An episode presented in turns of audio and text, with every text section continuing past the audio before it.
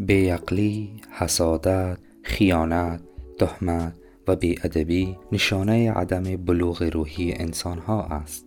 انسان های نارس این موارد را زیاد دارند. شما انسان رسیده باشید. با سبکبالی بدون آن که قضاوت یا سرزنش کنید از کنارشان بگذرید و ببخشیدشان.